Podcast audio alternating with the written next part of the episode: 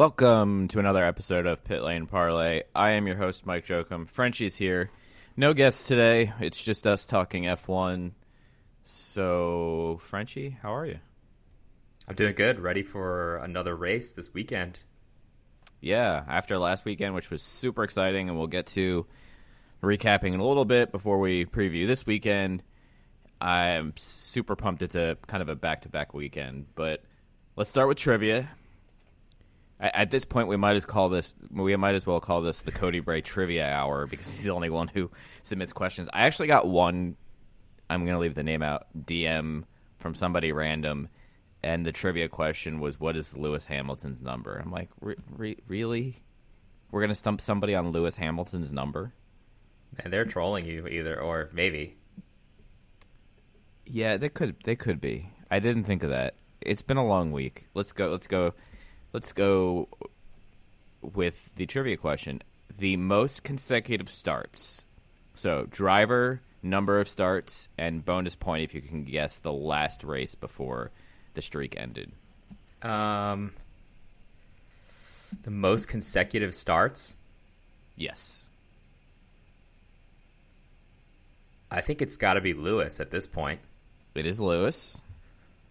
Oh man, um, because he ha- he doesn't miss races. Like he hasn't missed a race until Bahrain last year when he had COVID. Correct. That is when the streak ended. But when the streak started, I don't know. I guess when's the first season? I don't think he missed a race any other time. So, uh, began in 2007, beginning of the 2007 season. Yep. I- what's the number? I would have to like multiply out the number of races. I'm just gonna guess um, 247 races. Dude, you you weren't you weren't far off. It was 265. Okay. I uh, if you said like 260 or 265, I was about to like lose my shit in the episode because that's just not fair. But anyway, Good thing I didn't go like 300 something, which is what I was thinking of doing at first. anyway, before we get going, do you remember when we had Sarah on a couple weeks ago and she will be back at some point. I've been talking to her and I, I was laughing about how like my dad feeds me information when I'm uh, when I'm at the racetrack and I said, "Well, now I'm never going to be allowed to move back to Pennsylvania for for teasing him on air." He he finally listened to that the other day because I got a text message that said, "Yep, you can't come back to Pennsylvania now." So you've been banned from your home state because been- of those been- words. Yes, I've been banned from my home state. I mean, I'm sure there are other people who actually want me banned from my home state. but that's neither here nor there. It's a big state. There's room for everyone, right? Yeah, but like once you uh, really like the western half of Pennsylvania, like past Har- Harrisburg and past like Harrisburg, Pittsburgh, and everything else there, like no, that's the garbage part of the state. Nobody, nobody really cares about that part of the state. Is Harrisburg where Three Mile Island is? I have no idea. Okay. Someone will, I'll look it up later. You know what Three Mile Yeah. Island is, right? I do. Yeah, Okay. I don't know where it is. Okay.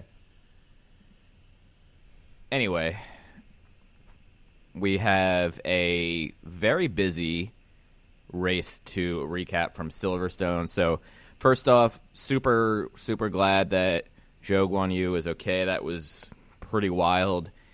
It was hard to follow what was really going on until the replay started coming in. So, I don't think we need to spend a lot of time on what happened there. It was a crazy start.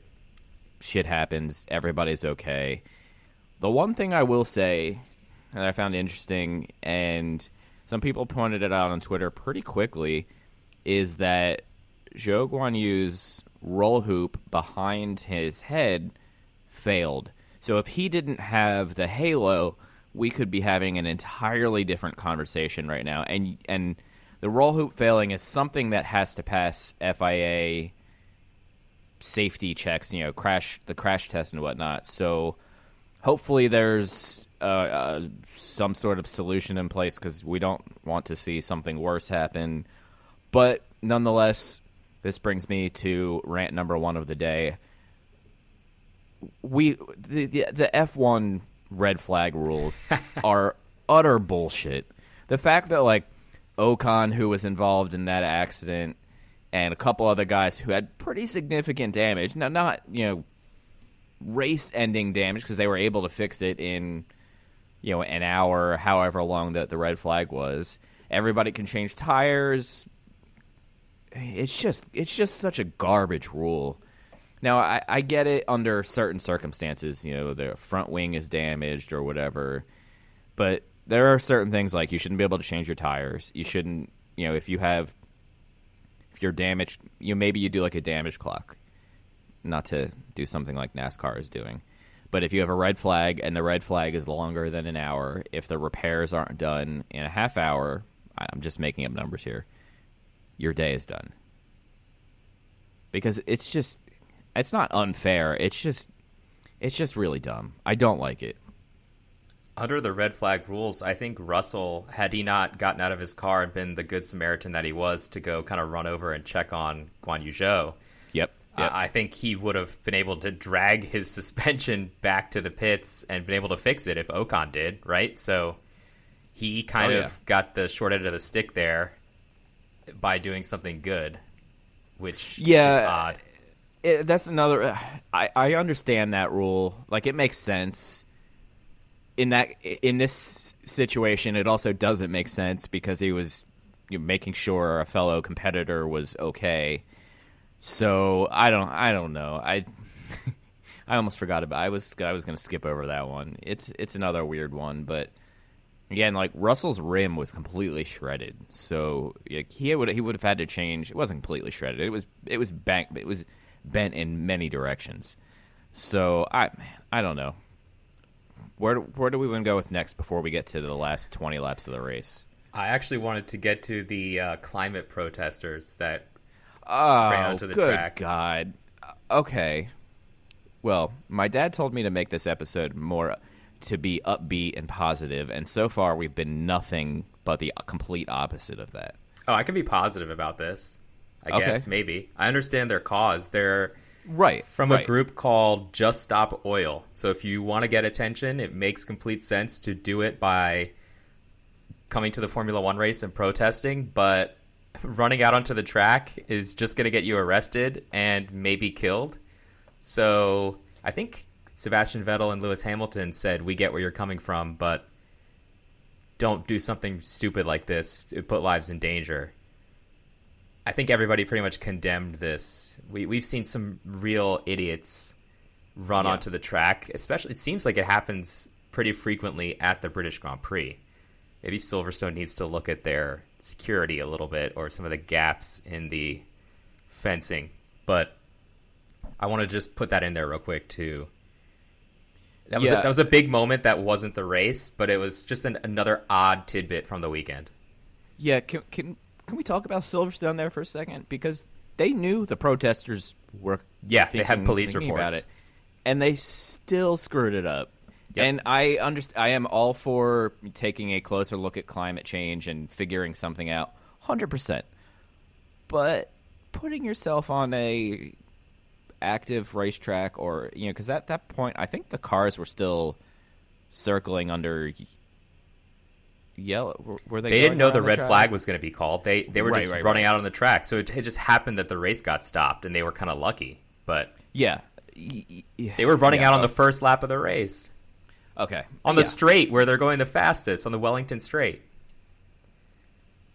Uh, no one's going to negotiate with those kind of people that do that, right? Like you immediately discredit yourself by running onto a racetrack to prove a point. I'm sorry, you broke the rules. You probably broke the law. Invite trespass laws of some kind, and you got arrested. So why do I want to work with you? You don't strike me as a reasonable person now. Why am I going to sit down and talk Right. about making Formula One more green? And they're already going to sustainable fuels. I don't know. There are worse things you could protest than Formula One, but that's neither here nor there, I guess, to coin a hickey phrase. Well done. Well done. All right. So then nothing happened for a little while. We had a.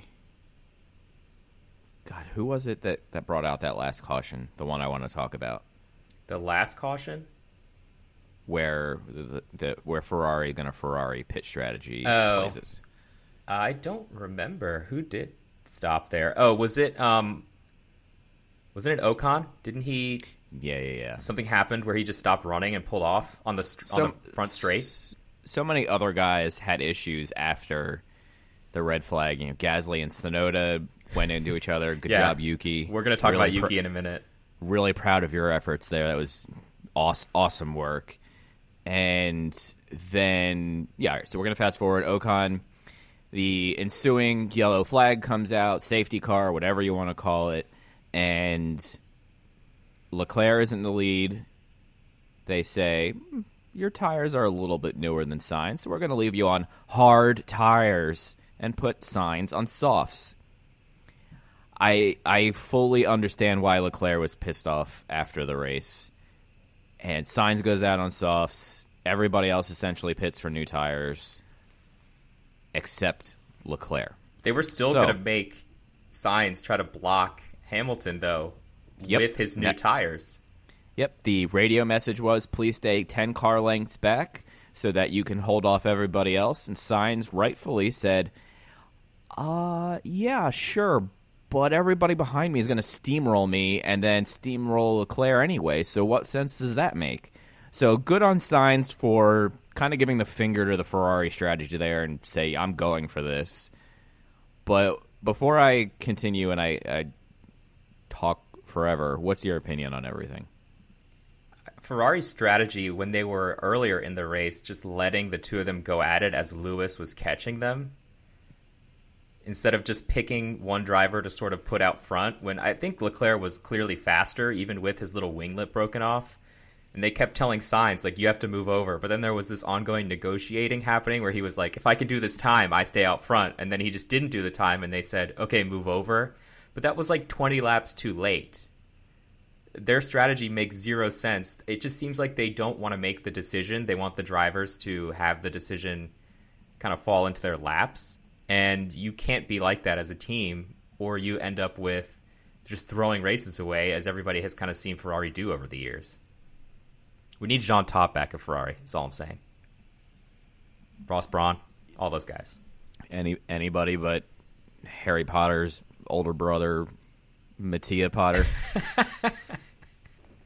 that guy re- really is the worst. His strategy, the, the strategy makes no sense. They're clearly at this point costing Leclerc a championship fight.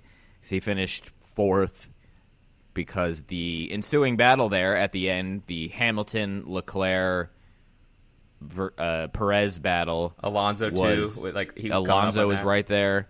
Was I mean probably one of the most epic battles in the last five in the turbo hybrid era Oh, of yeah. F1. I was on the edge of my seat for those last Yeah. ten laps or so. I mean, there were people in the tiny Mid Ohio Media Center for IndyCar, and we were all going "Whoa!" every time something happened because it was it was awesome. It was it, it got people who are maybe casual F1 fans going, "This this was the best race," and so I'm I'm pretty pumped. It was it was a lot of fun to watch. Sainz gets his first victory, which is super cool. His first pole and his first victory couldn't happen to a better guy. Yeah. You know, is there anything else about Silverstone that we glossed over? Um, I do want to talk quickly about a couple of quotes that came out. One of them has to do with what Helmut Marko said about Yuki, Ah, yes. and then Yuki's response to that. Um, so obviously, we know that Yuki has said some kind of not so positive things for his image, I guess, just about not wanting to work out, and he has these outbursts on the radio. And so Helmut Marko, everyone's favorite movie supervillain turned race team advisor, um, said that they've now hired a psychiatrist or psychologist to work with what he calls quote problem child Yuki Tsunoda to get his fiery temper under control. To which Yuki responded, I've been working with a psychologist for years. Yes, they just hired a new one, and I understand that I have these outbursts on the radio that I need to get under control. But this is nothing new. I don't know why he's going around making these comments. Helmut Marko is a buffoon. He's really just a horrible human being. and I mean, yeah, Yuki he he's got to relax a little bit because at at at some point not being relaxed is going to cost him a, a spot on not in F1 but on the track because he loses focus. And so I, I get that. And I was going to say originally, before your last point, all right, you know, working with a sports psychologist or some sort of psychologist for athletes is cool, highly recommended. Athletes all over the world in many disciplines of sports do it. Cool. And then once Yuki said, "Yeah, I've already been working with one." Yeah. What's what's the point in Helmut Marko's comments? It's not going to. It's not like a light a fire under him and, and get him pumped up sort of thing. Like this isn't this isn't going to do anything good for team morale. That's his way of So- working, though. He just loves to have Yeah. these derogatory quotes in the media, and that seems to be his way that he views will motivate his drivers. But I don't really know if it motivates anyone except Max Verstappen, who grew up with the twisted father, who like kind of had the same strategy. Yeah, yeah, that's fair. I I uh, God, yeah, like when this whole when the whole Piquet thing was going down, and Lewis Hamilton said, "Why do we let old people talk?" Oh, there was something about And- that that I sent you the other day. Okay. Remember. Yeah. So, and I and I know he was referring to the atrocious Bernie Ecclestone comments, but in this case, can we add? Why do we let Helmut talk? I mean, I agree. The guys, when you look at his Formula One results, I mean, he is a Le Mans winner. But if you look at Helmut Marko's racing results, it's really just strange that he has so much influence. And I, I get that his career was cut short by an injury. But he drove in Formula One a total of one, two, three, four, five, six, seven, eight, nine times over two seasons and somehow he's become like a major advisor, key player in the F1 paddock for years now. It's just kind of odd to me. If it was Alain Prost or something, like it would make more sense, and you'd kind of let him say things because oh, you're a four-time world champion, and you know about what motivates drivers. You were a driver. You were a team owner. You have earned that respect with experience. But Helmut Marko, I don't get it. Yeah, I I don't I don't either. Okay, what's next? Okay, so you just reminded me that we found out yesterday that Juri Vips is actually still part of Red Bull's junior driver program. So when they made that announcement, it was pretty misleading. So they announced that they had canceled their agreement with him um, to be the test and re- reserve driver for the F1 team. But that's it. That's all that happened because he still has his F2 drive, as we mentioned last week, and he's still part of the Red Bull junior driver program. So, yeah, that that's not a very good look. I didn't see many people reacting to that, surprisingly enough, but maybe enough happened over the weekend where that kind of got swept under the rug, and that was Red Bull's plan all along. Oh yeah, one hundred percent. I mean, the timing couldn't have been better in Red Bull's case because it was an eventful weekend with a lot going on. So now they can put this out there, and almost nobody is talking about it in any way. So I hate it. I hate everything about it. It's just, it's just a. I mean, it's a bad look, but at this point, are we are we even remotely surprised? No, we're. I mean, not really, but it's just pretty duplicitous of them to kind of make a big statement about, oh, we got rid of that guy, but no, you didn't. That was totally fake. Right. Sticking with Red Bull, um, Max Verstappen actually had a pretty interesting dig at Lewis Hamilton this weekend. I don't know if you saw. Oh no, I missed it. Okay, so he was speaking to Dutch media, um, and I guess Hamilton, at sometime after the race at Silverstone, had said that the side by side battle he had with Leclerc at Copse, where obviously he collided with um, Verstappen last year, he said that Leclerc was very sensible and that it was clearly a lot different to what he experienced last year. So then Verstappen's comment was I think it's quite nice that at 37 years of age, you can still learn how to hit an apex. He's learning, so that is positive. It's also good for younger drivers to know that you're still learning when you're 37 years old. I, I have to say that's pretty damn good. It's even if it's not accurate and Lewis hits apexes, that's still pretty awesome. I I'm not I'm not even gonna be mad at Max on this one. That's a good one. Pro, bravo on on that only. No, I think it's some good ribbing at each other. I mean, he's obviously yeah. still upset about that event, and to kind of do a little snide remark in the media is interesting, and it's a lot better than what we saw last year with the T motors going at it and saying pretty nasty yeah. things at each other. Yeah, yeah. Okay, so is there anything else you think from Silverstone to really get into before we get into general news and then talk about Austria?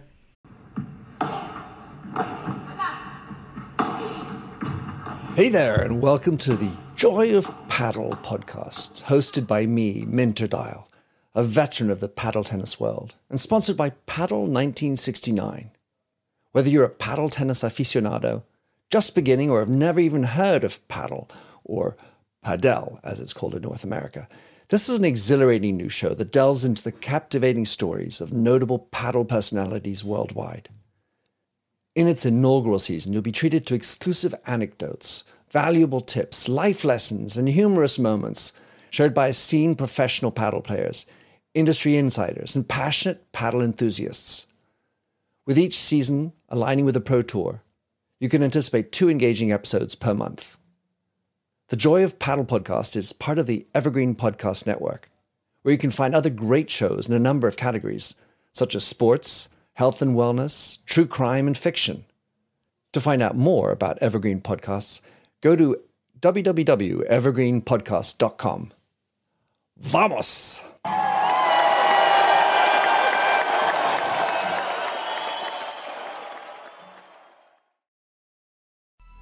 Coming up on 5 Minute News, I'm Anthony Davis.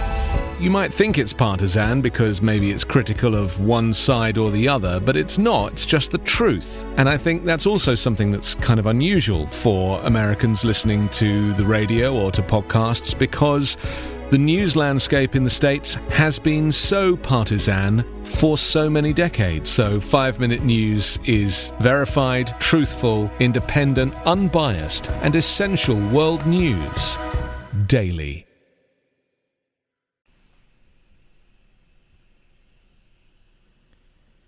I I don't. Oh, our picks. Oh yeah, yeah. so, everyone, we decided last week, if you remember correctly, that we were just going to pick two drivers, one inside the top 10, one outside the top 10 in the championship, and then average their finishing positions. So, luckily enough, my two picks were George Russell and Guan Yu Zhou, who both went out on the opening lap. So, I get a total of zero. That's I'm so sorry. And so you then picked Leclerc and Gasly, and Gasly also went out late in the race thanks to his teammate. So by default, because you have Leclerc, someone who actually finished, you win that round. This is like the most depressing predictions win I might have, may have ever had because it's not like anything like actually. I, I don't deserve that one, but I mean, I'm I'm also gonna take it. So Yay me, yay me. Have we even kept track of who's winning? I haven't kept track of who won and lost these. We should probably nope. do that. That'd probably be cool, pretty cool, but I, maybe next year. It's like already halfway through the year. it's a lot of episodes to go back and look at. In general yeah. news, what we've got going on is more talk about this cost cap specifically Alpine and Alfa Romeo have been arguing that there should be no adjustments to the cost cap, while some of the bigger teams and McLaren is really coming up against the cost cap. And Andreas Seidl has been saying we need an, an extra inflation allowance just based on everything that's going on in the world, um, so that you can basically, I guess, somehow add more money to the cost cap without technically adding more money to the cost cap. And the F1 Commission is going to meet in Austria before the race and discuss that, and then also discuss the F1 porpoising technical directives. So hopefully we'll get some more clarity on that because I know we discussed it last week, but there wasn't really a lot specific that came out.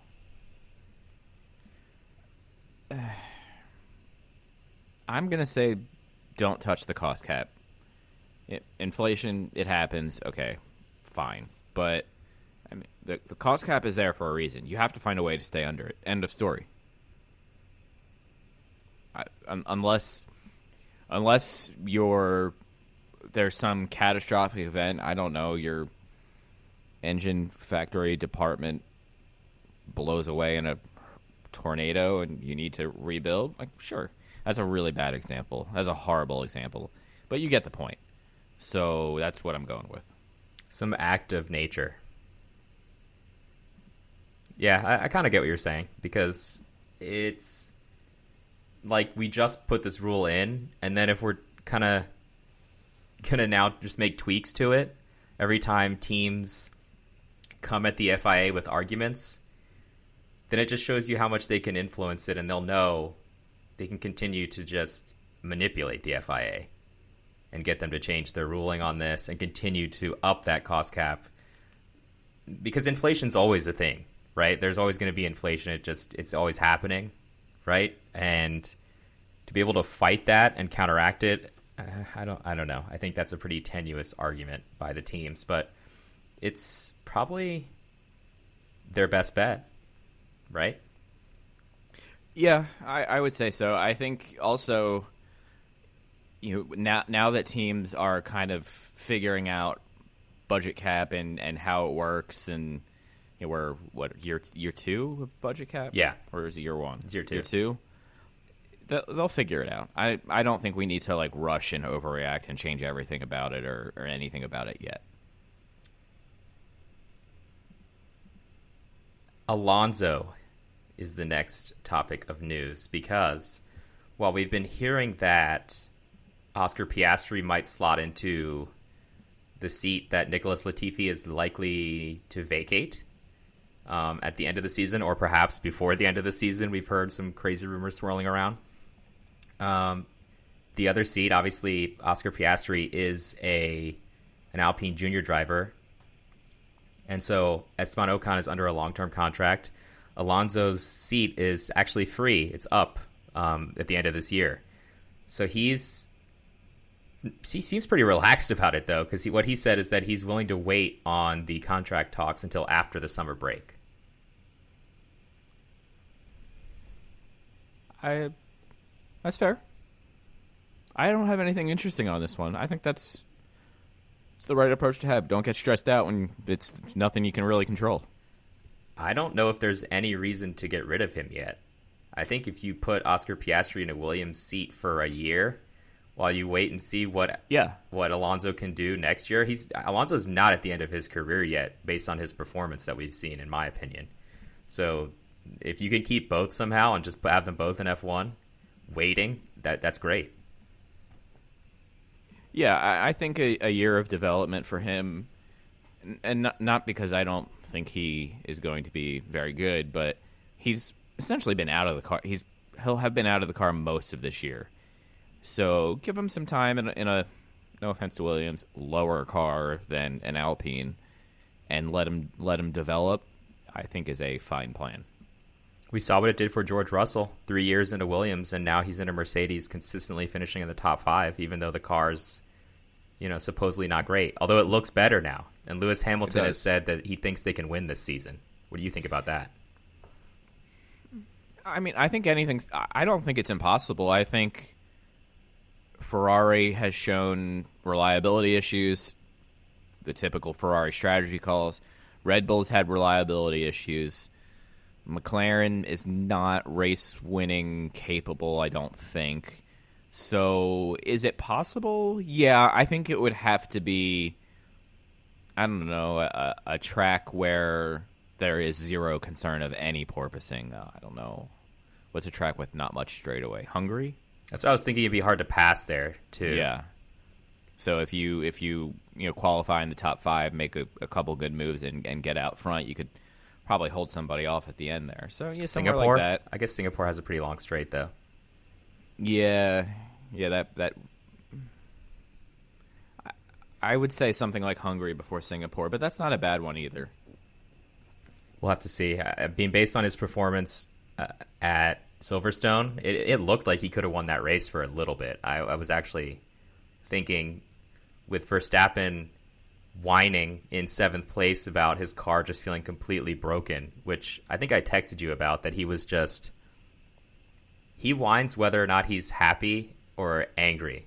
He, it's never good enough for him, and he's always got to complain. And I noticed Lewis doing that a while ago. I think a little bit, but I don't know. They maybe they didn't cover Max doing it as much until this season. But wow, it is annoying. It really is. It's very. It's just draining. Like to be the engineer on the receiving end of that, I'd just be like, "Shut up!" Like just drive it's, it's, the effing car, dude. It's it's like the Yuki thing. It's like you know, some days there's just going to be shit that's out of your control in a race car. You know, they can't see that there's a piece of an Alpha Tauri wing under the car at all. You know, exactly. Just, they can't see that. So it happens. You can be frustrated. You can curse, whatever. It's it's fine. But the outbursts don't do. They're not helpful. They don't do anything. And every once in a while, like yeah, you need a good outburst. Something happens that's you know, really goes against you. All right, fine. But yeah, you, you, the team. There's nothing that the team can do here. No, it, it's just it goes to show you, I think, how we've discussed this before. How many of the drivers in the paddocks are divas, as we like to call them? They are very dramatic, and they kind of need to have either the attention or just complain about something. But maybe that's also just race car drivers. Yeah, um, I mean, listen, all top athletes are divas to some degree, not just racing, but just in general. They're all they're all divas. That's a good point. Same thing like popular musicians, no matter what genre of you musicians, all divas. Yeah, that's a good point. I think yeah, once you are in that uh, luxurious lifestyle, maybe it's impossible. Maybe one day uh, we'll we'll both become divas once uh, PLP blows up and makes us both millionaires. I've been called a diva. Actually, I've been called a lot this week. So, all right, yeah. But I did I did get called a diva this week, which is really annoying. I, I didn't think it was justified, but hmm. I don't consider you a diva, but thank you. I don't know. Our our listeners can weigh in. Yeah, I'm sure the guys in the PLP league will be happy to Disagree. compliment you. Yeah. oh yeah. yeah. To heap praise on you. What's next? I don't have anything else except for Austria this weekend, ah, or yes, as it's called. Do you want to say it, or you want me to say it? No, I I, I want this one. Okay, let me. We're gonna go for the official name here. The official name of this weekend, which includes the sprint race, is the Grosser Preis von Österreich 2022. That was a real. That was pretty good. I, I may have practiced it like four times before we recorded. I like it. I we should make a a um, soundbite of that. Yeah, yeah. That, I need a I need a soundboard again. Really, I need to. You know, my my old one got fried in a thunderstorm before I, I moved out here, so I, I need to spend the money and get another soundboard again. I think is what is what we've come to terms with.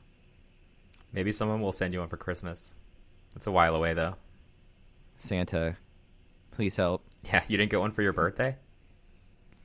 No. What the heck, oh, no, man? Uh, that's probably why I am in the position I am in now because I didn't get a soundboard for my birthday. If you know what I'm th- if I'm talking about, I've talked to you a lot this week. Yeah, life is uh, interesting for our host right now, but we'll we'll get it back Cheers to racing. To so the times for this weekend before we get into our predictions. Practice one is at 7:30 on Friday morning. Qualifying is then at 11. Practice 2 is at 6:30 a.m. on Saturday. Not well, happening. Well, the sprint race is at 10:30 a.m. So that's perfect timing. And then the yep. race is on Sunday morning at 9 a.m. Awesome. Sprint race. Um, I think this is the one track that one of the. I'd rather a sprint race at Austria than Monza. I don't know why. I just feel like the Monza sprint race last year was pretty dull, and I don't think it's going to be any different this year. But Austria is a pretty cool little track. It's a little more difficult on the cars than you actually think. Then you know it's a pretty simple layout, but it's still got some tricks up its sleeve. So I'm pretty excited about a sprint race this weekend. The last, the last sprint race one? was good, and I yeah don't I don't remember where it was. I, me neither. Was it Imola? No, it couldn't be Imola. Um, that doesn't make any sense. No, it might have been. I think it was at Imola. Nailed it. I'm the smartest man alive. I'm pretty sure it was. I think you're right, but for some reason I can't find that right away. Because we have three this season, right? Let me Yes. pull up what the three are. Because I think they tried to pick. Yeah, okay, we've got, yeah, Imola, Austria, and Brazil. Okay, Brazil will be cool. I mean, hopefully. Yeah. What? uh, So we've got times. All right. So predictions. Do we want to? How do you think we can work in the sprint race into our new style of prediction? All right. Here's what we're gonna do. This is. I'm coming up with this on the fly. We'll we'll do the same thing again. Get your get your F1 standings ready. F1. I'm literally googling this as we do this. You'd think I'd be more professional than that. All right, pick one guy inside the top ten, one side, one guy outside the top ten, and then a separate guy that will finish somewhere in the points. Uh, yeah, I mean, pick one guy for the sprint race, just one person in general. Okay. but it can't be the person you picked. Either of the people you picked in the actual race. Okay, so I think I'm gonna go with Sergio Perez for my Okay. in the top ten driver. Who you got? I'll take Verstappen. Okay, I think yeah, Red Bull's probably gonna be Yeah. The team to beat this weekend. For outside the top ten, I will take. You know what? Let's take Mick Schumacher because we forgot to mention that he got his first points ever in Formula Oh, yeah. One. Yeah, at Silverstone, which was awesome. He finished eighth, and good for him. He got that monkey off his back. So maybe Gunther Steiner can be a little bit less harsh on him now, even though it's kind of Gunther's way. Yep. yep. But you know, That it was my cool to next see that, and hopefully that leads to some confidence and some good finishes because that was a double points um, race for Haas. Yeah, good for them. I I will take I'll take Gasly again. Okay. Yeah, I don't think he can be taken Honda. out in two races. Hopefully, All right, who's your sprint race? in the sprint race, I'm gonna say Alonso because he tends to be. He's the Alpine looks good. He's probably gonna qualify well, and then he's really good on starts. So let's let's go with Alonso. I will take Russell. Yeah, he's gonna bounce back this weekend. Actually, get to compete in the race. Hopefully, that streak that he was running of the top fives that that was was going pretty well. I feel kind of bad for him that he got taken out of that, not by his own fault or accord at all. Yeah. All right. Well, we'll wrap it there. Everybody enjoyed the racing this weekend. Frenchie, are you watching it from home? Yeah, I will be home this weekend and I'll be watching. I will be watching Saturday tomorrow and Saturday from home. I'll watch the race Sunday at Cassie Johnston's, so that'll be exciting. We should have like a with- virtual watch party or something. Oh, that's a good idea. Text text the group when, when we're done here, and, and we'll figure something out. But yeah, everybody have a lovely weekend of racing. Have you ever wanted to know how to win a Formula One Grand Prix? I mean, really know. Know about the driver tactics from the cockpit, the strategy calls from the pit wall, and even the mind games in the paddock. There's a lot more that goes into winning a Grand Prix than just 90 minutes of racing. So every week on the F1 Strategy Report, we're taking a deep dive into the decisions that shape every result. Hey there, my name is Michael Lamonato, and every week I'm joined by an expert guest from the paddock to talk through the big calls that won the race and the missteps that resulted in bitter defeat. Before every race, we'll look back at the previous year's result and consult the current form guide, and we'll be in your feed after every Grand Prix dissecting the outcome and what it means for the championship. So for your regular hit of Formula One analysis, subscribe to the F1 Strategy Report wherever you get your favourite podcasts. The Strategy Report is a Beer podcast on the Evergreen Podcasts Network. My name's Michael Lamonato, and I'll catch you after the checkered flag.